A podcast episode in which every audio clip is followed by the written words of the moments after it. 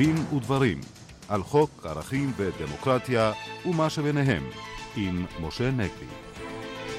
שלום לכם ובצוות התוכנית העורכת אורית ברקאי בהפקה דפנה אברהם, טכנאית השידור קרן בר ליד המיקרופון, כאן משה נגבי ואיריס לביא. האם חנינה למשה קצב תעמוד במבחן בג"ץ? והאם הרשעתו וגם דוח מבקר המדינה על ההתנהלות הבלתי תקינה של בית הנשיא מחייבים רוויזיה במוסד הרם הזה? מיד נעסוק בכך עם אורחנו הפרופסור שמעון שטרית מהאוניברסיטה העברית, שר לשעבר בממשלת ישראל, מומחה למשפט ציבורי ונשיא לשכת המבקרים הפנימיים. נשמע גם את דעתו על הצורך לכונן גוף ביקורת על פרקליטות המדינה ועל חקירות השב"כ ובדיקות הפוליגרף בלשכת ראש הממשלה. האם וכיצד יכולה מערכת המשפט להתמודד עם מי שמנצלים את רשת הפייסבוק לפשיעה בכלל ולפגיעה בילדים בפרט? על כך נשוחח עם אורחנו עורך הדין נתי דוידי, המומחה לדיני אינטרנט. באולפנינו הדוקטור חיים כץ, ממחברי המדריך השלם לצוואות וירושות, והוא יצביע ליקויים בחוק בתחום הזה. אורחנו המומחה למשפט מסחרי, עורך הדין אביגדור דורות, יתריע כאן על תקדים חדש של בית המשפט העליון, העלול לרוקן מתוכן את הפטור ממכס, שמבטיחים הסכמי הסחר החופשי. כל אלה איתנו, אבל נפתח כאמור בהצעתו המפתיעה של שר המשפטים לשעבר, לחון את משה קצב. משה. האמת, איריס, שהתלבטתי אם בכלל אה, להעלות את הנושא הזה לדיון בתוכנית, כי אולי אה, לא צריך בכלל לתת במה לרעיון כל כך אה, הזוי, לפחות לדעתי. אבל מאחר שכבר חלף כמעט שבוע מאז שהשר המשפטים לשעבר השמיע את הרעיון הזה, יוסי ביילין, ולא שמענו עד עתה אה, תגובה מצד אף אחד מן הגורמים שיכולים לתת חנינה כזאת, גם uh, הנשיא פרס וגם uh, שר המשפטים נאמן, ואני בהחלט מסכים עם עמיתנו פרופסור זאב סגל, שכתב ששתיקתם היא שתיקה רועמת, ואני מוסיף גם uh, מדאיגה. אז החלטתי שאולי בכל זאת uh, כדאי לומר כמה דברים. מה עוד, ופה אני מתייחס ישירות לשאלה שהצגת בראשית התוכנית, מה עוד שאם שניים אלה, חלילה וחס, שוב מנקודת מבטי, יאמצו את הרעיון של יוסי ביילין וייתנו חנינה, קרוב לוודאי שבג"ץ לא יוכל לעשות כלום, משום שההלכה הפסוקה היא שבג"ץ איננו מתערב בהחלטות אה, חנינה, אלא אם כן ההחלטות האלה מושגות על סמך אה, מידע מזויף או מידע אה, כוזב. גם אם החנינה היא מאוד בלתי ראויה בעיני בג"ץ, וכבר היו דברים מעולם, הוא בדרך כלל לא מתערב בה. אז אני חושב שאפשר להצביע לפחות על שלוש נקודות שהופכות את הרעיון הזה באמת לרעיון, אמרתי קודם הזוי, הייתי גם מוסיף רעיון מקומם ובלתי ראוי אה, בעליל. קודם כל, הנושא של אה, הכבוד למערכת המשפט. מאוד התפלאתי ששר משפטים, ובעיניי גם שר משפטים טוב לשעבר כמו יוסי ביילין, אה, לא הבין שההצעה שלו חותרת תחת מעמדו של אה, בית המשפט. אמנם אנחנו רגילים שסמכות החנינה היא כמעט בלתי מוגבלת, כמו שאמרתי קודם, בג"ץ כמעט שלא מתערב בה, אבל במדינה דמוקרטית, להבדיל ממונרכיה אבסולוטית שמשם באה החנינה, החנינה לא מופעלת כדי לבטל החלטות של בית משפט, אלא כאשר קרה משהו שבית המשפט לא צפה אותו בעת שהוא נתן את גזר הדין, ואז אתה אומר, אוקיי, בית המשפט לא יכול היה לדעת שהנאשם יחלה במחלה קשה, או שיתגלו פרטים חדשים לגבי נסיבות אותה עבירה אה, וכולי, ולכן זה לגיטימי שיבואו הסמכויות הפוליטיות וייתנו את אותה אה, חנינה.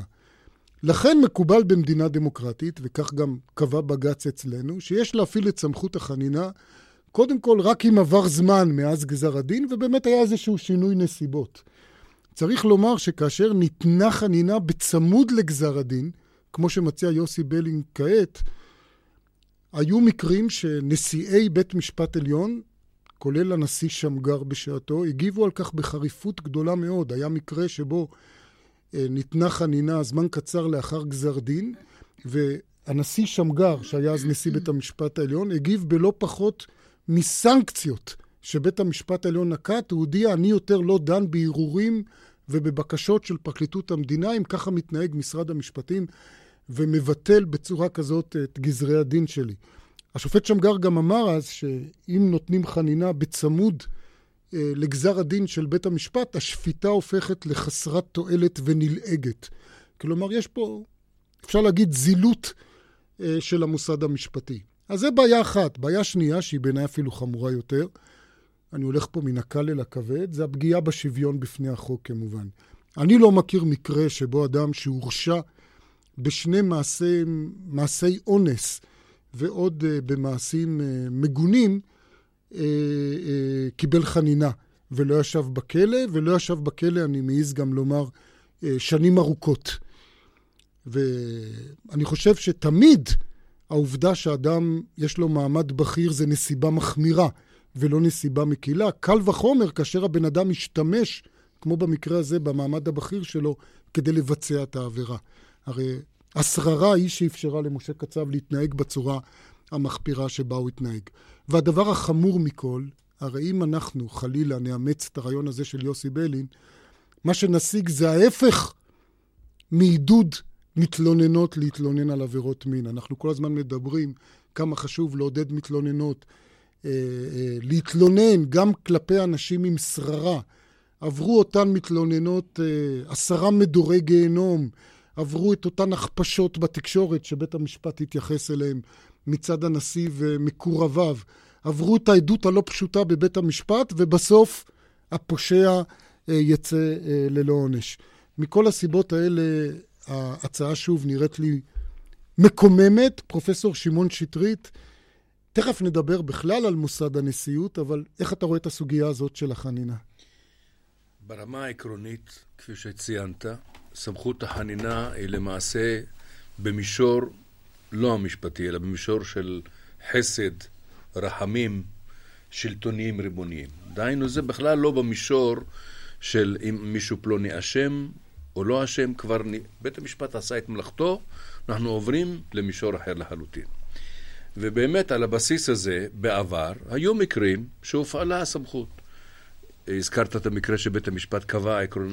עקרונות משפטיים לגבי השאלה אם מתערבים או לא מתערבים, והפסיקה אומרת לא מתערבים, כי זה במישור החסד. ומזכיר, למשל, פרשת השב"כ, שניתנה חנינה אפילו לפני משפט ולפני אישום, וכמובן בארצות אחרות, לדוגמה, אה, היו מקרים כמו פרשת ווטרגייט, אה, שזה היה פריצה ושימוש באלימות, ולמעשה זה, זה למעשה עבירות נגד הדמוקרטיה. והנשיא פורד ו- נתן את החנינה לקודמו, פורד, הנשיא נת... ניקסון. זאת אומרת, מצבים כאלה כבר היו. ולכן מבחינת האפשרות המעשית אה, של הרעיון שהעלה יוסי ביילין, האפשרות קיימת, אם כי למען ההגינות צריך לציין שהוא אמר שרק אם הוא יודה ויתחרט, הוא צריך לחתום על הבקשה ולהגיד אני מתחרט, ורק אז יש מקום, לאחר שהוא מקבל את המספר אסיר, להפעיל את הסמכות. אז ברמה העקרונית זה קיים. אבל מבחינת, אה, מבחינת השיקול הספציפי הזה, אני הייתי חושב שמהשיקולים שהזכרת, וגם מהשיקול שזה סותר את הפרקטיקה, סותר את מה שמקובל.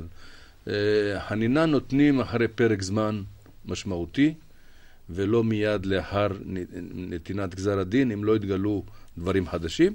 אבל כל העניין עכשיו אנחנו מקיימים אותו לפני שניתן עונש, ולפני שאולי יהיה ערעור, ובערעור אולי יהיה שינוי. הרי היו מצבים רבים שבית המשפט העליון התערב ושינה פסקי דין, ומי שקורא את פסק הדין הזה יכול לחשוב שיש בו גם חולשות, ולא רק דברים ברורים ומוחלטים, למרות שככה נכתב פסק הדין, ונראה איך הדברים יתפתחו. אני לא מעריך שאם לאחר שיהפך פסק הדין לחלוט, שהמערכת אה, תשתמש במקרה הזה בסמכות החנינה. דוקטור חיים כץ, איך אתה רואה את הדברים? אני חייב לומר שקיבלתי כמה וכמה צלצולים מאנשים סביב העולם, שאמרו לנו, אמרו לי שאות כבוד היא למדינת ישראל שיש את התעוזה למערכת המשפט להגיע למסקנה כזו מרחיקת לכת נגד נשיא לשעבר.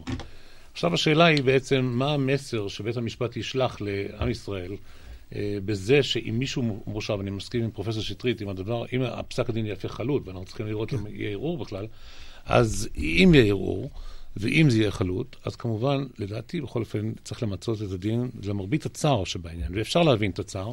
מאיגרא רמא לבירא עמיקתא, זה לא יכול להיות דבר יותר גרוע מבן אדם שהיה כל כך רם מעלה ונפל עד כדי כך, אבל עם כל הצער שבעניין, צריך uh, לשלוח מסר ברור, וזו הדרך לעשות את זה. תודה לך, ועכשיו אה, באמת נדבר על, אה, על מוסד הנשיאות, על בית הנשיא כולו. דוח המבקר היה דוח חמור למדי על התנהלות בית הנשיא, אז יש מי שמציע רוויזיה במוסד, אולי אפילו את ביטולו. אנחנו חוזרים אליך, פרופסור שטרית, אתה עסקת בשעתו בסוגיה, מה דעתך? ראשית כל, אני רוצה לציין שאני יושב ראש מועצת הסמכה של לשכת המבקרים הפנימיים, והנשיא הוא מר שלמה קלדרון. אז לא, לא, לא ניטול מאנשים את מעמדם וכתרם. אמ, אני חושב שמוסד הנשיאות חשוב, הוא הדמות אה, הסמלית שעומדת בראשות המדינה. אמ, התבסס המוסד הזה, לפעמים הוא כן מילא תפקיד חשוב, למשל בהקמת ממשלת האחדות בזמנו, כשהיה צורך. אנחנו אמ, במצבים מסוימים שמענו קולות לסוגיות מסוימות שהנשיא התערב בתקופות שונות, ולכן המוסד של הנשיאות, אף על פי שהוא נפגע... גם חנינה. ומוסד החנינה כמובן. כמובן. Mm-hmm. העניין הזה של שכאשר משהו התקלקל, וזה התקלקל בשני, גם בנשיא השביעי וגם בנשיא השמיני. הנשיא השמיני עכשיו הורשע, והנשיא השביעי נאלץ, נאלץ לסיים את תפקידו בגלל uh, פרשה uh, לא את, אתית uh, שנפלו, שנפלו פגמים בהתנהגותו, ולכן זה שנפלו פגמים, אין זה אומר שאנחנו צריכים לחשוב על ביטול. אפילו באנגליה, שעשרות פעמים דיברו על סיום המוסד המלוכה בעקבות כל מיני בעיות, הנה תראו, כשהתפרסמה עוד הידיעה על הנישואים של הנסיך וויליאם, כבר עוסקים בזה יום ולילה. איזה שמלה ומה הטבעת, ויראו את הטבעת בכל... אה, ומה הטקס, והיא תיסע במכונית ולא בכרכרה. העניין הזה של קיומה של מסורת, ואצלנו המסורת, נשיא ישראל היה מסורת. הוא היה לו מעמד, ואני חושב שאנחנו חידשנו את המסורת הזאת. צריך רק לדאוג... אבל אם מדברים על רוויזיה באמת, אז איזה סוג של רוויזיה היית רואה? הסוג של רוויזיה זה קודם כל שהבחירות שיערכו בכנסת יהיו קפדניות, כדי שלא ניכשל בעתיד. אתה היית אולי מציע שהבחירות יהיו אה, לא חשאיות? כדי, שזה... כדי שחברי כנסת יצטרכו לתת דין וחשבון לבוחרים קודם, בעד מי הם הצביעו. הייתי קודם כל אה, מכניס אלמנט של שימוע, כמו שנהוג במשרות מסוימות. בארצות הברית. אז שיהיה בארצות הברית, ובמקרה שלנו, מכיוון שהכנסת בוחרת, אז אה, אני חושב שאם היה שימוע, יכול להיות שחלק מהדברים, זה אומנם גם חיסרון, כי האנשים צריכים להכפיף את עצמם לשימוע. אבל יכול להיות שימוע זה אופציה אחת. אופציה שנייה, שמה שהצעת, לשקול גם את האפשרות של הצבעה גלויה. אה, יכול להיות שהצבעה גלויה אה, תמנע סחר אותו סחר שנעשה מאחורי הקלעים, סחר פוליטי. פוליטי. ויכול להיות שחברי כנסת בכל זאת, ואתה היית חבר כנסת שנים לא מעטות, אה, פרופסור שטרית, יכול להיות שחברי כנסת בכל זאת, למרות שאומרים שפוליטיקאים איבדו את הבושה, הם התביישו להצביע לתפקיד הרם הזה. בעד אדם לא ראוי, רק בגלל איזו עסקה פוליטית אה, נכון, אפלה. נכון, לכן יכול להיות שהצבעה גלויה, פלו, ובנוסף לשימוע, יכולים לנקות קצת את התהליך מאותם פגמים שהם מתלווים תמיד לתהליכים פוליטיים. אני הייתי רוצה, כבר הזכרנו, אמנם לא דייקנו בתואר, אבל יש לך קשר ללשכת המבקרים הפנימיים, לכל נושא הביקורת, ואתה בזמנו בכלל אה, הבעת דעה שלמבקר המדינה אין סמכות להוציא דוח על בית הנשיא. יצא דוח חמור. הדוח הזה גורם לך לשנות את עמדתך, או איך אתה... כי כל... אני מבין שגם אין מבקר פנים בבית הנשיא. כן, אני בזמנו, כשאמרתי שראוי שמוסד מבקר המדינה לא יהיה כפוף, כמו לכל זרוע אה, ביצועית אה, ש... של השלטון, אה, הנחתי שיהיה גם מבקר פנים למוסד, ומסתבר שלא מונה כבר ארבע וחצי שנים, שזה לא ראוי, ואני מקווה שימנו אותו בהקדם. אז ביקורת פנים כן, ביקורת כן, אבל חשבתי שאותו גורם שמהווה את מוסד הביקורת מטעם הכנסת על הרשות המבצעת בעיקר, עדיף שזה לא יהיה גם על מוסד הנשיאות, כי למעשה המבקר המדינה הוא מוסד, של הכנסת. הוא זרוע של הכנסת.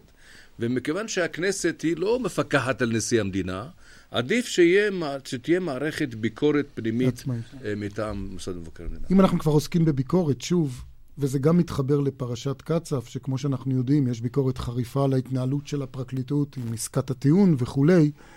אני רוצה לנצל את נוכחותך כאן, פרופסור שטרית, לשמוע את דעתך לגבי העניין הזה של ביקורת על הפרקליטות. שוב, פנימית, חיצונית, כי אנחנו יודעים שבאופן מסורתי פרקליטות המדינה התנגדה. היא אומרת, מספיק מבקר המדינה, ואנחנו לא רוצים שום ביקורת אה, נוספת, אבל לאט לאט אנחנו רואים שהלחץ עושה את שלו, והם כן כנראה מוכנים למשהו. איך אתה היית פותר את אני הייתי הסוגיה אומר הזאת? שכשם שיש לנו היום התפתחות מאוד חיובית, שבנוסף למבקר מערכת הביטחון, מבקר הפנים, יש גם מבקר של צה"ל, יהיה מבקר פנים של צה"ל, בנוסף למבקר פנים במשרד המשפטים, יהיה מבקר פנים של הפרקליטות. של הפרקליטות, שיהיה גם ממונה על תלונות הציבור, וזה אפשרי. ואז אותו מבקר פנים, קודם כל יקבל תלונות, יוכל לבדוק, יהיה במעמד משמעותי, צריך לקחת מישהו שיש לו עמדה מקצועית ועמדה מוסרית ועמדה בעלת משקל ברמה הציבורית, שהוא יעשה את העבודה הזאת, כי לוקח, לוקח יותר מדי זמן לבנות את אותו מנגנון ביקורת על הפרקליטות. ואחרי שראינו את דוח ביקורת המדינה על הפרקליטות, רואים שיש גם שם צורך לתגובות מיידיות ולבירור מיידי גם בתוך המערכת, לא, ש... לא, לא, לא מבקר פנים שהוא נוגס, או שהוא אה, פוגע, או שהוא מבקר באופן, אה, נגיד, בוטה. אה, בוטה, אלא כלי ניהולי של המערכת כדי שהיא תמנע תקלות ותהיה אוזן קשבת לציבור. אולי אה, אני רוצה לעבור איתך לנושא אחר לחלוטין, שעשה כותרות בסוף השבוע שעבר, נושא החקירות בלשכת ראש הממשלה, שהיה מעורב בהם גם השב"כ, אה, כפי ששמענו, חקירות של הדלפות. אני חייב לומר לך שאני מוטרד מאוד מהסיפור הזה, משני היבטים, והייתי רוצה את התייחסותך, פרופסור אה, שטרית. אחד, זה עצם העובדה שחוקרים הדלפות. נכון שמבחינת החוק בארץ כל הדלפה היא עבירה, אבל צריך לזכור שהדלפות הן לפעמים דבר מאוד חיובי ומאוד חיוני. אם קרו דברים נוראים, כפי שאנחנו יודעים היום בלשכת הנשיא, דברים נוראים כאלה יכולים חלילה לקרות גם בלשכת ראש הממשלה. דברים פליליים, דברים לא מוסריים, ובדרך כלל הדרך היחידה שלנו לדעת על זה תהיה באמצעות הדלפות, כי אנשים יפחדו באופן גלוי לחשוף את זה. וכל חקירה כזאת מרתיעה. ובייחוד שאתה שולח אנשים לפוליגרף, שזה מכשיר לא אמין ומרתיע, ואולי אני אזכיר בהקשר הזה, שמי שהיום נשיא המדינה שמעון פרס, בשעתו סירב ללכת לפוליגרף כשנחקרו הדלפות אה, אה, בשנות ה-70, כי הוא אמר שבעצם השליחה לפוליגרף יש פגיעה באמון, אז הוא היה שר ביטחון, ולכן הוא לא הסכים, והוא אכן אה, אה, לא הלך. ההיבט השני שמאוד... אה, אה, אה, מדאיג אותי, זה המעורבות של השב"כ. אנחנו היום יודעים שיש לנו חוק שב"כ, שאומר שהשב"כ אמור לדאוג רק לביטחון המדינה ולשימור הדמוקרטיה במדינה. ואני לא בטוח, כשאני קורא על רקע איזה הדלפות הפעילו פה את השב"כ, אני לא בטוח שנעשתה פה אה, הפעלה לגיטימית של השב"כ, ואני אזכיר שיש לזה משמעות, כי השב"כ יכול למשל לבצע האזנות סתר גם בלי אישור בית משפט, זה סמכויות אה, אה, מאוד דרקוניות, ואני אולי אספר פה למאזינים שעורך דין שהיה איש שב"כ בעברו, עורך דין בשם צבי כפתורי, התקשר אליי בשבוע שעבר ואמר לי שאותו כאיש שב"כ לשעבר, זה מקומם שהפעילו את השב"כ לחקירת ההדלפות האלה. איך אתה רואה את שתי הסוגיות האלה, פרופסור? ראשית כל, זה מצער שהגענו למצב שצריך שהשב"כ יבדוק את ההתנהלות בלשכת ראש הממשלה. אה, לשכת ראש הממשלה זה מקום מאוד עדין, שמוטלת עליו אחריות מאוד כבדה לנהל דברים של דיני נפשות וחיים ומוות וענייני מדינה מהמורכבים והעדינים ביותר, כמו משא ומתן מדיני מול ארה"ב, מול מדינות ערב, ולכן צריך שיהיה אמון מלא של ראש הממשלה בתוך המערכת. עדיף שראש הממשלה יפסיק כהונתו של פלוני, מאשר שיקיים חקירה מהסוג הזה. אני חושב ש... אה, כמי ש... מה, יפסיק כמי ש... רק אם יש לו חשד? פשוט יפסיק עדיף, את עבודתו. עדיף שראש הממשלה יבנה את, ה, את הלשכה על בסיס של אמון. אלה משרות אמון הרי. ואם יש סיטואציה שהוא עד כדי כך, יש לו אה, בסיס להזמין חקירה כן. מהסוג הזה, עדיף שהוא יפסיק את כהונתו של פלוני, מאשר שהוא, מאשר שהוא יגרור את כל השישה או שבעה או שמונה אנשים בכירים ויעמיד אותם במבחן. אני אישית, אה, לצערי הרב, התגלגלה לידי החובה הבלתי נעימה, בתקופה שכיהנתי כדירקטור בבנק לאומי לפני הרבה שנים, לעבור בדיקה של פוליגרף. זה דבר לא נעים, זה גם דבר לא ודאי. זה דבר לא אמין. היועץ המשפטי לשעבר, שופט העליון היום, אליקים רובינשטיין, בשעתו אמר שזו פגיעה קשה בכבוד האדם וחירותו, אבל משום מה, כשהוא היה יועץ משפטי, הוא הכשיר את זה.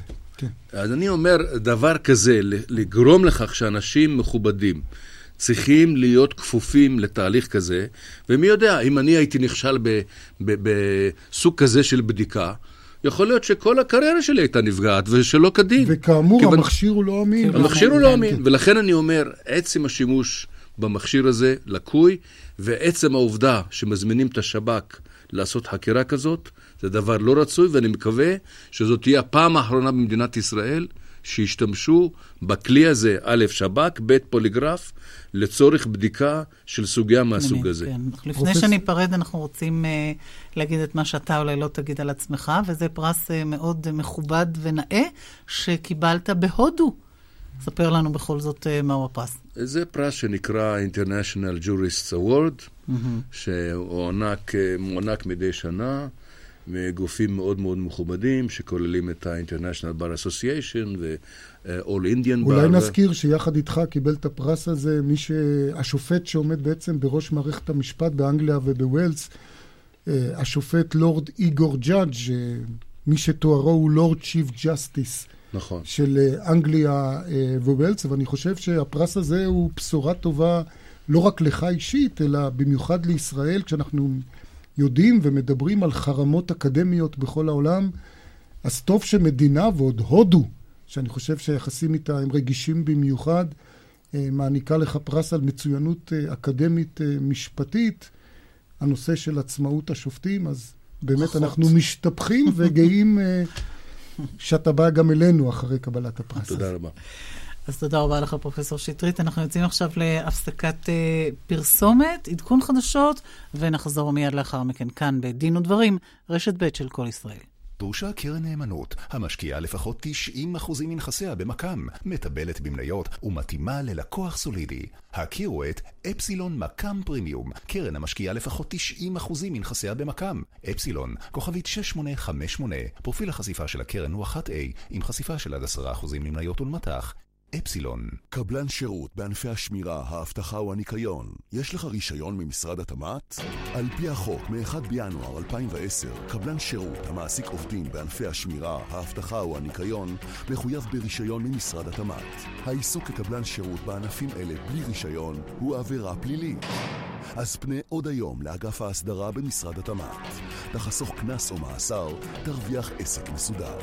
לפרטים moital.gov.il מבצע למהירי החלטה ב-AIG. רוכשים ביטוח מקיף לרכב ב-AIG עד 14 בינואר ומקבלים עד 15% הנחה. כשתצטרך, AIG תהיה שם בשבילך. לקבלת ההטבה התקשרו עכשיו. לרוכשים ביטוח שתחילתו בחודש פברואר כפוף לתנאי החברה. מהיום, שופרסל דיל מגיע לכולם! הוספנו 35 סניפים חדשים, ועכשיו, הכסף שלכם קונה יותר בכל רחבי הארץ! בואו ליהנות מעשרות מוצרים ב-4 שקלים ו-99 אגורות בלבד. לדוגמה, משקה קל פריגת ליטר וחצי שתי יחידות ב-4 שקלים ו-99 אגורות. שמן סויה שופרסל ליטר אחד ב-4 שקלים ו-99 אגורות. בלעדי לחברי מועדון לקוחות שופרסל, בתוקף עד 17 בינואר. פרטים בסניפים. שופרסל דיל, הכסף שלך קונה יותר. בדוק. שלום, מדבר שמואל פרנקל, יושב ראש אפסילון. עם 22 שנות ניסיון, אנו באפסילון יודעים שלא משנה מה מצב השוק, בכל רגע מחכות לנו הזדמנויות. החוכמה היא לזהות אותן. הצטרף לאפסילון פרייבט ותענה מטיפול אישי של מנהל השקעות מקצועי. חייג ונגיע אליך בלא התחייבות. אפסילון פרייבט, לניהול תיק השקעות מ-500,000 שקלים ומעלה, התקשרו כוכבית 6858. אפסילון. ישראל מתייבשת. עד היום ירד רק כרבע מכמות הגשמים הממוצעת. חייבים להמשיך לחסוך, כי ישראל עוברת עוד חורף יבש. מוגש מטעם רשות המים. היי, כאן עידו תדמור. יש הרבה חנויות לפירות יבשים, אבל מחלקת פירות יבשים גדולה ומגוונת כמו בעדן טבע מרקט, אין בשום מקום אחר. חגיגות ט"ו בעדן. כל הפירות היבשים במחירים הטובים בישראל. עדן טבע מרקט. כמו כל סופרמרקט, רק בריא יותר. שבע ושלושים את עדכון החדשות מביאה ריבי גדות, בבקשה. תודה, שלום רב לכם. ביסוד המעלה טבעה ומתה תינוקת כבת שנה, היא נפלה לסירת גומי שהתמלאה במי גשמים בחצר ביתה. בתאונת דרכים ליד שדרות נפצעו חמישה בני אדם, אחת מהם פצעים קשים. האישה שנרצחה הבוקר בבאר שבע היא לודמילה עזרוב, בת 42. החשוד ברצח בעלה לשעבר התאבד בקפיצה מן הקומה הרביעית. מבקר המדינה יבדוק את נסיבות השרפה בכרמל, ובכלל זה את אסון האוטובוס שעלה באש. שר החוץ הפלסטיני אל-מאלקי מעריך כי רוב מדינות העולם יכירו במדינה פלסטינית עצמאית עד חודש ספטמבר. שיפור במצבה של חברת הקונגרס גיפורדס שנורתה אתמול בראשה. אחד מרופאיה אומר כי היא מסוגלת לתקשר עם הסובבים אותה וכי יש מקום לאופטימיות זהירה. מוטי וניר יהיה המאמן הבא של מכבי תל אביב בכדורגל, והתחזית טפטוף עד גשם מקומי קל. זה העדכון.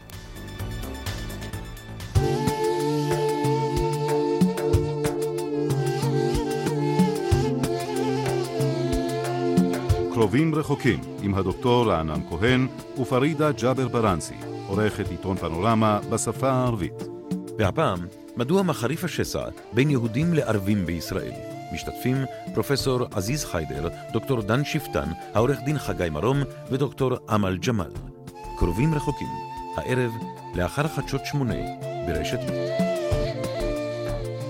דרושה קרן נאמנות, המשקיעה לפחות 90% מנכסיה במקם, מטבלת במניות ומתאימה ללקוח סולידי. הכירו את אפסילון מקם פרימיום, קרן המשקיעה לפחות 90% מנכסיה במקם. אפסילון, כוכבית 6858, פרופיל החשיפה של הקרן הוא 1A, עם חשיפה של עד 10% למניות ולמטח. אפסילון. הקטע הבא מבוסס על שיחה אמיתית. שלום, אני רוצה בבקשה הצעה לביטוח צד ג' לדעת אסיריון 99. סך הכל יוצא לך לשנה 1,461 שקלים. זה מחיר מטורף. הכי יקר שקיבלתי זה 840 שקלים. מה שאתה אומר לי עכשיו זה תלכי לחברה אחרת. כן, זה שוק פתוח. והחודש, מבצע כל יום דגם מתחיל. חייגו ותחסכו. כוכבית 6000 ייחוד. מבית מגדל. מה נשמע? הכל 11. מה? 11, 2011. התחילה שנה חדשה, קניתי טויוטה חדשה. 10. 11. שנה חדשה, מכונית חדשה. פותחים את השנה עם טויוטה חדשה, ונהנים מטריידין, תנאי מימון והטבות מיוחדות. בואו עוד היום לאולמות התצוגה ברחבי הארץ, ותתחדשו בטויוטה. היום, מחר, טויוטה. כפוף לתקנון. השעה שבע ומים חמים.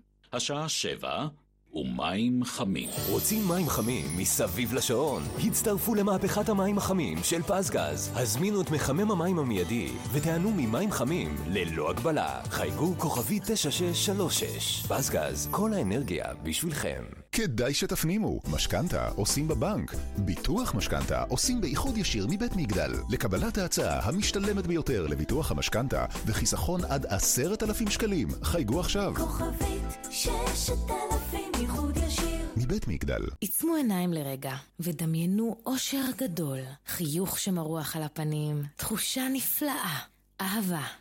עכשיו פיתחו את העיניים וחייגו לאבמי 1-950-50-50 מספר טלפון אחד וגם אתם תוכלו להכיר את אהבת חייכם. לאבמי 1-950-50-50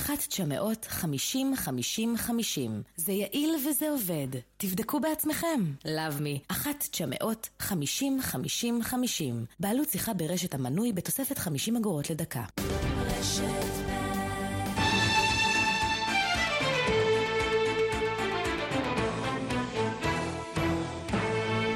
אנחנו כאן בדין ודברים, רשת ב' השבוע שמענו כולנו על הפגיעות הקשות, הטרגיות בילדים עקב החשיפה לפייסבוק, ואיתנו עורך דין נתי דוידי, מומחה לדיני אינטרנט.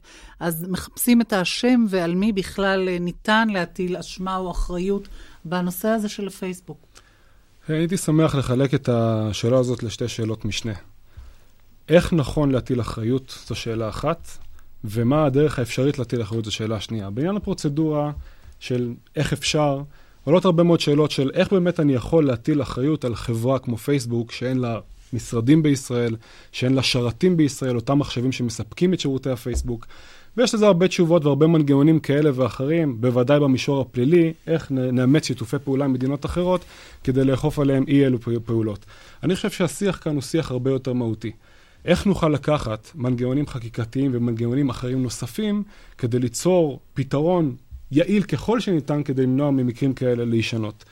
אבל אולי לפני החקיקתי אה, פיזי, או איך שנקרא לזה היום בעולם הדיגיטלי, או הכל כך אה, מופשט, כן. איך באמת אפשר לסייע? יש מקרה כזה שילד מוצק על ידי כל כך הרבה אה, ילדים אחרים. האם מערכת הפייסבוק יכולה לנטר את זה, למצוא מצב של מצוקה ולעשות משהו כמו שהיום עושים בפדופיליה? תראי, מערכת הפייסבוק לכשעצמה, התשובה היא לא. בעלי הפייסבוק יכולים לאמץ טכנולוגיות אחרות שיאפשרו להם לזהות סיטואצ... סיטואציות כאלה ואחרות. חשוב לציין שיש היום מאמץ נרחב עולמי בשני מישורים עיקריים, המישור שקשור בהונאות באינטרנט והמישור שקשור בפדופיליה באינטרנט, ששם מאמצים הרבה מאוד מנגנונים אוטומטיים לזיהוי טקסט ולזיהוי קונטקסטואלי של תכנים, שעל ידי מכלול נסיבות ניתן לזהות את המקרה. בזמן לדוג... אמת. בזמן אמת. Mm-hmm. לדוגמה, אם עכשיו יש איזשהו שיח בצ'אט בחדרי חדרים בין מבוגר לצעיר, בשעת לילה מאוחרת שזה נתון אחד, נתון שני שיודעים שמשתמש אחד הוא בן 13, נתון שלישי שעוברת תמונה שהמערכת יודעת לזהות טכנולוגית שיש בה עירום, נתון רביעי שמזהים טקסט שמזמן את הצעיר למקום פיזי מסוים. אבל אם המבוגר יתחזה וירמה ויגיד שהוא ילד או צעיר, אז זה אבוד. ודאי, אבל המערכות חכמות דיום לזהות גם סיטואציה כזו אחרי מספר דקות. כאן נשאלת השאלה מה הצעד הבא הנכון לעשות. האם הצעד הנכון לעשות הוא לגדוע את השיחה באיבה כדי לא לאפשר בכלל מהמקרה לא, לקרות? לא, הצעד הוא לחוקק חוק, אה, עורך דין דוידי, שיחייב כל אתר אינטרנט להתקין את התוכנה הזאת שמאתרת את הדברים האלה, ולהוריד אותה, ואם הוא לא עושה את זה, הוא יישא באחריות לפחות במישור האזרחי, לפצות את מי שנפגע מזה. אתה לא רואה בחזונך חוק חקיקה כזאת? בחזוני, לכשהטכנולוגיה תגיע לבשלות הראויה, שמקרי הדיווח הנכונים שלה יהיו מדויקים, מדויקים ורבים, ייתכן שיהיה מקום בפלטפורמות מסוימות עם מאפיינים מסוימים, בצ'אטים למשל שיודעים שיש בהם נוער, או בפלטפורמות כמו פייסבוק שיודעים לזהות סיטואציה ספציפית, ייתכן שאפשר להכיל את האחריות הזאת. חשוב להגיד שהיום, אותם בעלי אתרים כבר בעצמם, ללא חקיקה, ברגע שיש טכנולוגיה כזו זמינה, כדי להסיר מעצמם אחריות ותלונות, כבר מאמצים אותה. בעניין פה שמדובר על אובדנות, זה מקרה הרבה יותר קשה מפדופיליה או הונאות. הדפוסים הם הרבה יותר קשים לזיהוי. פה מדובר בעניין של מצוקה נפשית. לזהות מצוקה נפשית של נער... על פי טקסט. על פי זה טקסט, קשה. זה מאוד קשה. למה? אבל אם בטקסט מופיעות מילים אובדניות, תראי, פה, אבל... כמו רצון ב- ב- בסיום חיים, או אני לא יכול, או אני לא אז רוצה. אפשר, אז אפשר, למצוא. וגם פה דרך אגב אני יכול לתת פתרון למנגנון פשוט ומאוד חכם. שהוא? היום בישראל, לקחתי ישראל ספציפית כדוגמה, ער"ן, שעוזרים לנערים במצוקה נפשית, אמ, הרימו פלטפורמה לסיוע, לשיחות באינטרנט, יש שיחות תמיכה באינטרנט. נאמר, מקרה היפותטי, באמת המערכת של פייסבוק מזהה מילה כזו שאני רוצה למות, למשל. טקסט שהוא מאוד אופייני לנערים צעירים. יוצרת קשר אוטומטי. יוצרת קשר אוטומטי, מקפיצה הודעה, בוא כנס פנימה, נהל שיח עם איש מקצוע. זה לא קוטע את השיחה, זה לא מדווח להורים, לא מדווח למשטרה, לא יוצר אנדרנמוסה מיותרת, זה מפנה אותו באופן מיידי לאיש מקצוע שיודע לאבחן את זה תוך כמה דקות האם מדובר אכן אה, באירוע אמיתי של מישהו שמעוניין להתאבד. גם הטכנולוגיות, הטכנולוגיות הללו הן לא ברורות מאליהן, לא פשוט לחלוטין לאמץ אותן, הן ישנן על המדף. בגלל מניעים כלכליים, של, של בעלות האתרים, הם מעדיפים קודם כל להתמודד עם הונאות וקודם כל עם פדופיליה, שהיא מדורגת לפני כל הפשעים כחמורים ביותר באינטרנט, ורק אחר כך מתחילים לחשוב על איך למנוע מקרי אובדנות. מה גם שאני חייב לציין פה, שסטטיסטית זה לא שאותם אה, אה, פלטפורמות, אותם אתרים, מסייעים בדרך כזו או אחרת, או מגבירים את כמות ה- ה- ה- מקרי ההתאבדויות ברחבי העולם. הלכתי לבדוק במחקר של הכנסת וגיליתי שבישראל, בפער שבין 2004 ל-2009, אמנם היה גידול של 100% במקרים שבהם דיווחו למשטרה על אדם או נער שהודיע שהוא הולך להתאבד, אבל הגידול הוא זהה לגידול בכמות המשתמשים באינטרנט. ולכן אין באמת זיהו, זה גידול בכמות המתאבדים או המעוניינים להתאבד, כן. שמדברים על זה פה בפלטפורמות. מה שלא יהיה רצוי באמת, כבר אמרנו את זה כמה פעמים, שההורים המקורבים אה, אה, יהיו גם אה, חברים של הילדים בפייסבוק ויראו מה נכון, קורה וכאן אצלם. העלה הפרופסור שטרית קודם בשיחת מסדרון הצעה, באמת שהאבות, האימהות, ההורים, יהיו מעורבים יותר באמת באותם חלונות פייסבוק של הילדים, ובאמת בשביל זה יש תוכנות מדף שזמינות לכל הורה, גם פה בארץ, שמאפשרות להורה לשלוט מרחוק באופן אקטיבי.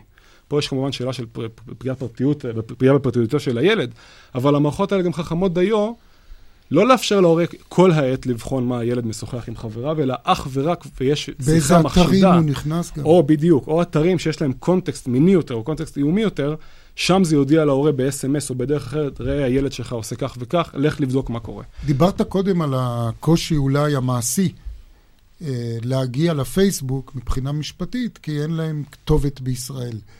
אבל האם אין אחריות גם אה, על דברים שמתפרסמים בפייסבוק לאותם שרתים שעליהם הפייסבוק, אה, או על גבם הפייסבוק מגיע לישראל? אני יודע למשל שבתביעות דיבה כבר מגישים היום את תביעת הדיבה, לא רק נגד אה, אותו אתר שפרסם את הדיבה, אלא גם נגד השרת נכון שנשא מאוד, אותו על גבו. נכון מאוד. אני חייב פה לציין שלו היה לנו הזמן לעשות את הניתוח המלא כמה שרתים ושחקנים יש בדרך בין פייסבוק לפה למשתמש בישראל, היינו מגלים שיש הרבה מאוד בעלי פלטפורמות ותשתית ותשתיות מיוחדות להובלת אה, וידאו ולהובלת טקסט וכולי. כל אחד מהם יכול לשאת באחריות כזו או אחרת. הכי קל זה לפנות לאחרון בשרשרת, שהאחרון בשרשרת זה ספקית התש... התקשורת פה בארץ, לצורך העניין, כדוגמאות, NetVision 013, אינטרנט זהב וכולי.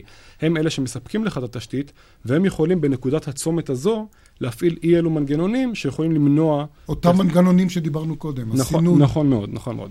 עכשיו, לעניין ה, באמת הללכת ולזהות, אה, אה, ללכת ולהכיל אחריות או, או אה, לפנות לאותם ספקים כמו פייסבוק, יש דרכים, יש דרכים, ובאמצעות צו בית משפט, כן להגיע אליהם, משפט בינלאומי, ולבקש לחשוף כתובת IP או לבקש את כתובת המשתמש כדי להגיע לאותו נער במצוקה, או כדי להגיע לאותו מוציא דיבה, כל מקרה לגופו. דרך אגב, לפני שלושה ימים אה, אה, הונחה לשולחן הכנסת הצעת חוק נוספת בשרשרת הצעות לעניין מה הדרך הכי נכונה לאפשר למי שפונה לבית משפט להשיג את כתובת, כתובת מי שהוציא עליו דיבה באינטרנט. כן. אה, זה בא בעקבות פסיקה של... שבעצם חסמה את האפשרות הזאת. בדיוק.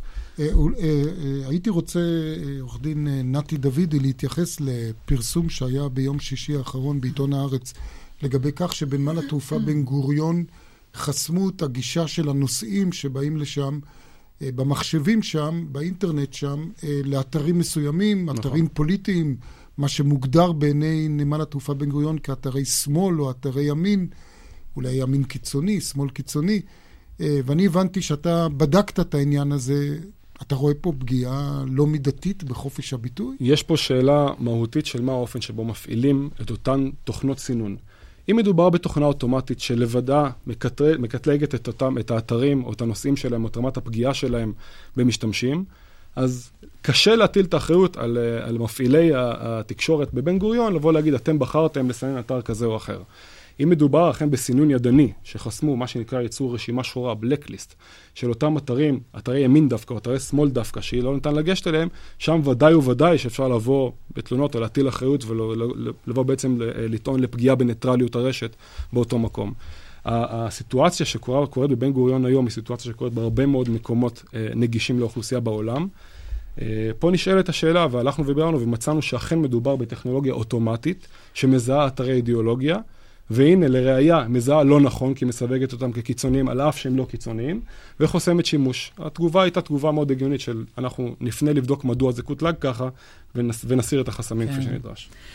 טוב, עולם חדש, אמיץ, איך אמרו פעם? עורך דין נתי דודי, תודה רבה לך. תודה לכם. ועכשיו אליך, דוקטור חיים כץ, אה, ממחבי המדריך השלם לצוואות וירושות. זה דבר שכמובן מעסיק אה, הרבה אנשים והרבה ממאזיננו, ואתה מצביע על כך שחוק הירושה לא מצליח להדביק את ההתפתחויות הטכנולוגיות. כן, למשל. אכן כך. אם אנחנו מסתכלים למשל, חוק הירושה קובע שמי שיכול לרשת הוא כל ילד שנולד 300 יום לאחר מות המוריש.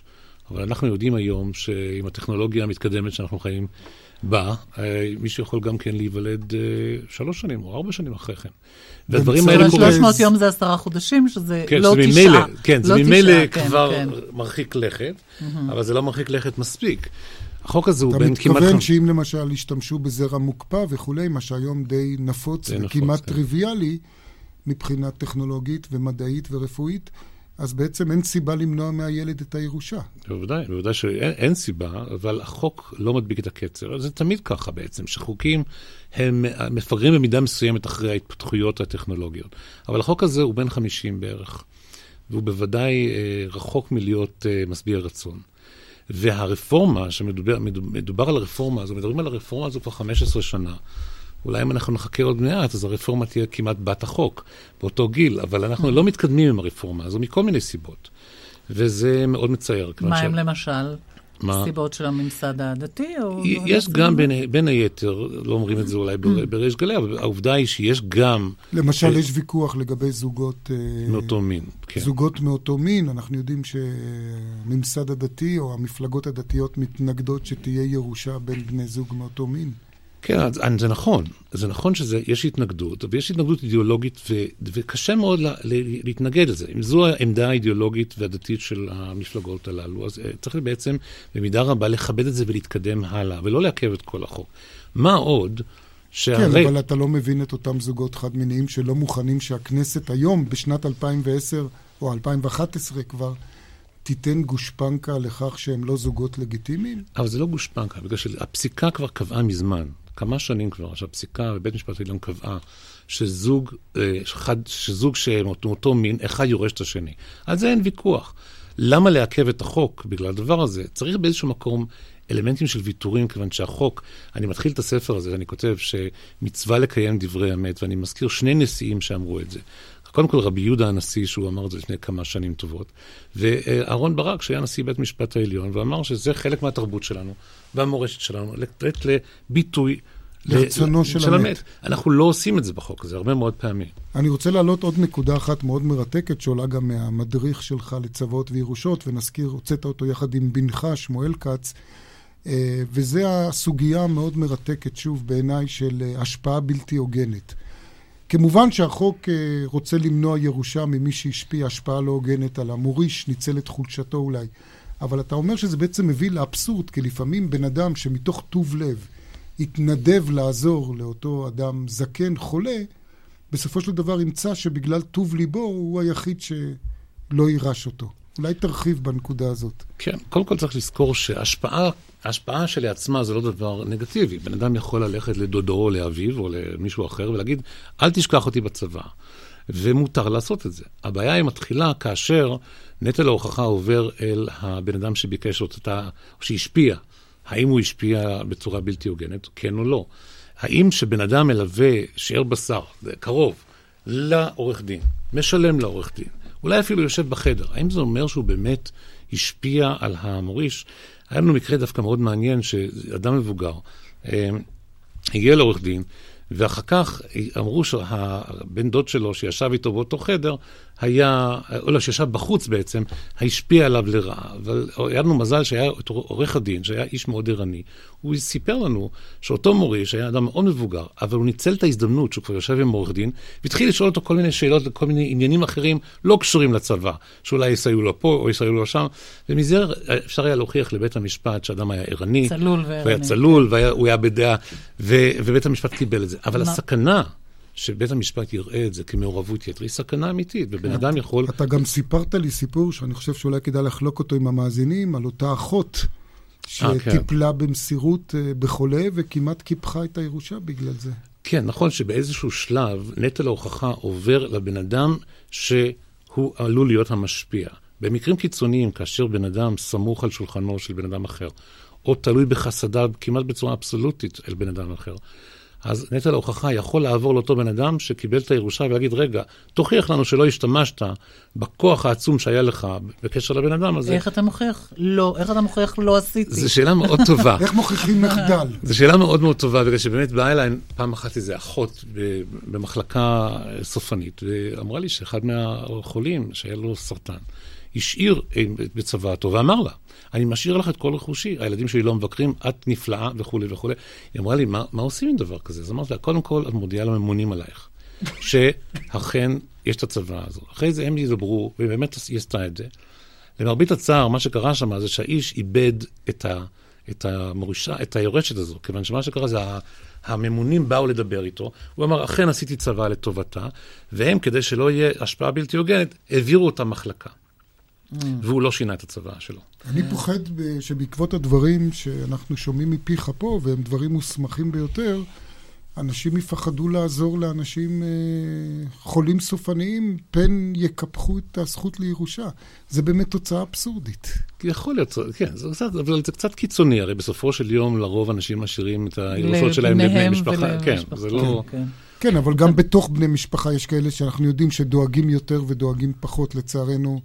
זה לא תמיד נכון. כל הילדים אה, דואגים לא שווים, לא להורים, שווים באותה כן. מידה, בוודאי. נסתפק בדברים האלה, והשאר, כמו שאומרים, אה, על הספר כתובים, צוואות וירושות, וזה באמת המדריך השלם. תודה אה, רבה לך, דוקטור חיים כץ. ועכשיו לנושא הבא, הסכמי הסחר החופשי פוטרים ממכס חברות המייבאות מוצרים מהאיחוד האירופי ומדינות נוספות, אבל אה, עורך דין אביגדור דורות, המומחה למשפט מסחרי, אתה מתריע כאן שתקדים אה, טרי של בית המשפט העליון עלול לרוקן אותן מתוכן. במה מדובר? נכון, מדובר באפשרות של רשויות המס לעשות בדיקה בדיעבד לאחר שהיבוא התבצע, לאחר שהסחורה נמכרה. יש אפשרות לעשות בדיקה בדיעבד ולבדוק האם מבחינת הכללים המהותיים המוצרים האלה באמת אה, אה, מקורם באותם ארצות שיש איתם הסכמי סחר, אה, שמכוח אותם הסכמים יש את הפטור ממכס. ואם מתבצעת בדיקה כזו בדיעבד ומתגלה שעל פי אותם כללים, שהם כללים סבוכים ולא פשוטים, אה, לא הייתה הצדקה אה, לפטור את אותם מוצרים ממכס, היבואנים חשופים לדרישות בדיעבד של תשלומי מכס שהם לא לקחו אותם בחשבון, ובעצם אה, כשהם נדרשים לשלם את התשלום, הם אה, צריכים אה, להוציא אותו מכיסם, כי הם לא לקחו אותו בחשבון בעת שהם מכרו את הסחורה. מדובר בסיפור מסוים? אתה רוצה אולי לספר לנו? באותו מקרה? שהיא, באותו מקרה שהגיע לבית המשפט העליון, מדובר בחברת משקאות שבמשך שנים מכרה משקה... חברת טמפו. חברת טמפו מכרה משקה אה, שהיווה אותו בפטור ממכס. אה, הציגה את התעודות המתאימות המעידות על כך שמקורו של אותו מוצר הוא באנגליה, ולא רק זאת, אלא שלפני התחלת המשלוחים למדינת ישראל, אה, נעשה ברור מול, אה, מול רשויות המכס באנגליה כדי לוודא שאכן המוצר נחשב למוצר אנגלי או אירופי. בדיעבד הסתבר שבדיקה יותר מעמיקה מלמדת שהמוצר לא עונה על הכללים, יש בו חומרי גלם שמקורם מחוץ לאנגליה, ודבר שפוסל את המוצר להיחשב כמוצר אירופי. כלומר, גם אם חלק מהמוצרים הם לא משם, זה כבר פוסל את כל היבוא? על פי הכללים בהסכמים השונים אה, נדרש איזשהו אחוז של אה, מרכיב אה, ישראלי, אם זה ייצוא מישראל, או מרכיב אירופי, אם זה ייצוא ל... לישראל. לא נדרש שכל 100% מהמרכיבים של המוצר יהיו מקורם באותן מדינות. אנחנו מדברים על תופעה שבה קונים חומרי גלם במספר מדינות ומייצרים אותם במפעל. אה, ולכן אה, מסתבר בדיעבד, לאחר בדיקה דקדקנית של היכן נקנו אותם רכיבים וחומרי גלם, שיש אחוז, עברו אחוז מסוים שפוסל את המוצר מלהיחשב מוצר אה, שמקורו באנגליה במקרה הזה. מה שאתה אומר לנו, עורך דין דורות, שבעצם התוצאה המעשית של פסק הדין של העליון היא שחברות יצטרכו לעשות לפני היבוא תחקיר איזה אחוזים של המוצר באמת הם מאותה ארץ ואיזה לא, ואתה אומר שזה בעצם מטיל עליהם נטל אה, לא מידתי, לא סביר, שעלול אה, אה, להביא לכך שבעצם הם לא יוכלו ליהנות מהפטור מהמכס. הבעיה היא יותר קשה, הבעיה היא שבלתי אפשרי לעשות את אותו תחקיר, כי כדי לעשות את אותו תחקיר, היבואן הישראלי חייב לקבל מידע שיצרנים זרים לא ימסרו לו.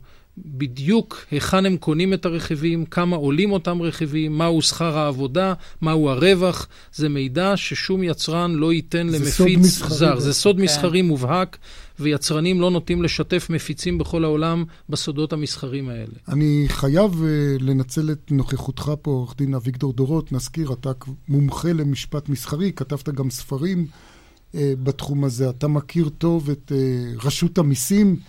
בוודאי את אה, אגף המכס בתוך אה, רשות המיסים, הרגע דיברנו על מכס.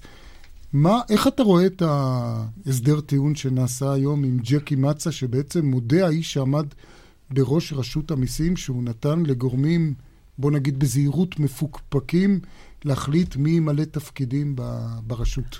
הייתי מבחין בין הפן האישי, שבו הוסרה מראש רשות המיסים האשמה החמורה יותר של אה, קבלת שוחד לבין הפן הציבורי שהוא מאוד חמור, מפני שהעובדה שהודו כאן בהכנסת גורמים בעלי אינטרס פרטי לתוך המערכת הרגישה הזו היא, היא תופעה חמורה מאוד, והעובדה שיש הודאה והרשעה היא תופעה עצובה שרק צריך לקוות שההליך המשפטי הזה ינקה את המערכת מהתופעות מן הסוג הזה.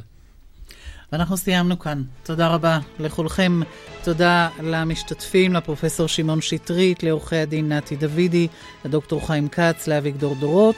עורכת התוכנית אורית ברקאי, מפיקה דפנה אברהם, הטכנאי משה לוי. באולפן היינו משה נגבי ואיריס לביא. ניתן להאזין לנו באתר רשת ב' באינטרנט, ואנחנו נשוב בשידור חי של דין ודברים ביום ראשון הבא אחרי חדשות שבע. אחרינו התוכנית קרובים רחוקים. ערב טוב, להתראות.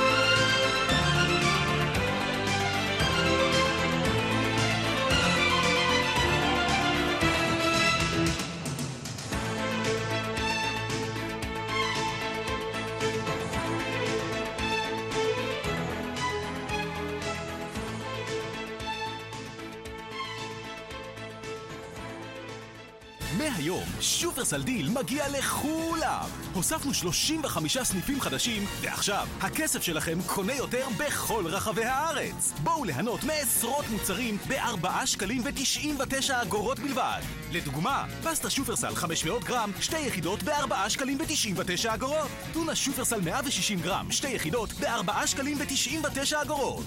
בלעדי לחברי מועדון לקוחות שופרסל, בתוקף עד 17 בינואר. פרטים בסניפים. שופרסל דיל, הכסף שלך קונה יותר. בדוק. אהלן, זה דביר. מיום שעברתי למזרחי טפחות, אנשים כל הזמן שואלים אותי מה מספר הטלפון של הבנק.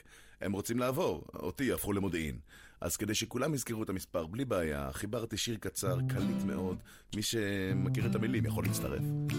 כוכבית שמונים ושמונה שישים, כוכבית שמונים ושמונה שישים, לא ארבעים, לא חמישים, כוכבית שמונים ושמונה שישים. אני הייתי דביר, וזה היה המספר של מזרחי טפחות. לבנת פורן, טוב שאנחנו עושים את הפרסומת הזאת. אני חושב שהיום כבר כולם יודעים לאן לפנות בעניין זכויות רפואיות. נכון, כמו החקלאי שסבל מפגיעה בתפקוד הריאות מאחר שעבד עם חומרי ריסוס והדברה. הוא פנה אלינו והוכר כנפגע עבודה. וכמה הוא מקבל? 8,000 שקלים בכל חודש מהביטוח הלאומי. יפה. חלית? נפצעת? היום כבר כולם יודעים לאן לפנות. המרכז למימוש זכויות רפואיות. לייעוץ ראשוני חינם, כוכבית 2468. דוד חמוד, אנחנו נפרדים. אני עם החלודה שלך גמרתי. שלום חלוד, אני עוברת לכרומגן. אין, רק כרומגן. כרומגן כוכבית 9944 כרומגן אין, רק כרומגן. שלום, כאן מיכל זוארץ. אומרים שט"ו בשבט הוא חג האילנות, אבל בשבילי הוא קודם כל חג הפירות היבשים. חגיגות ט"ו בעדן. כל הפירות היבשים במחירים הטובים בישראל. עדן טבע מרקט. כמו כל סופרמרקט, רק בריא יותר. ארבע, שלוש, שתיים, אחת.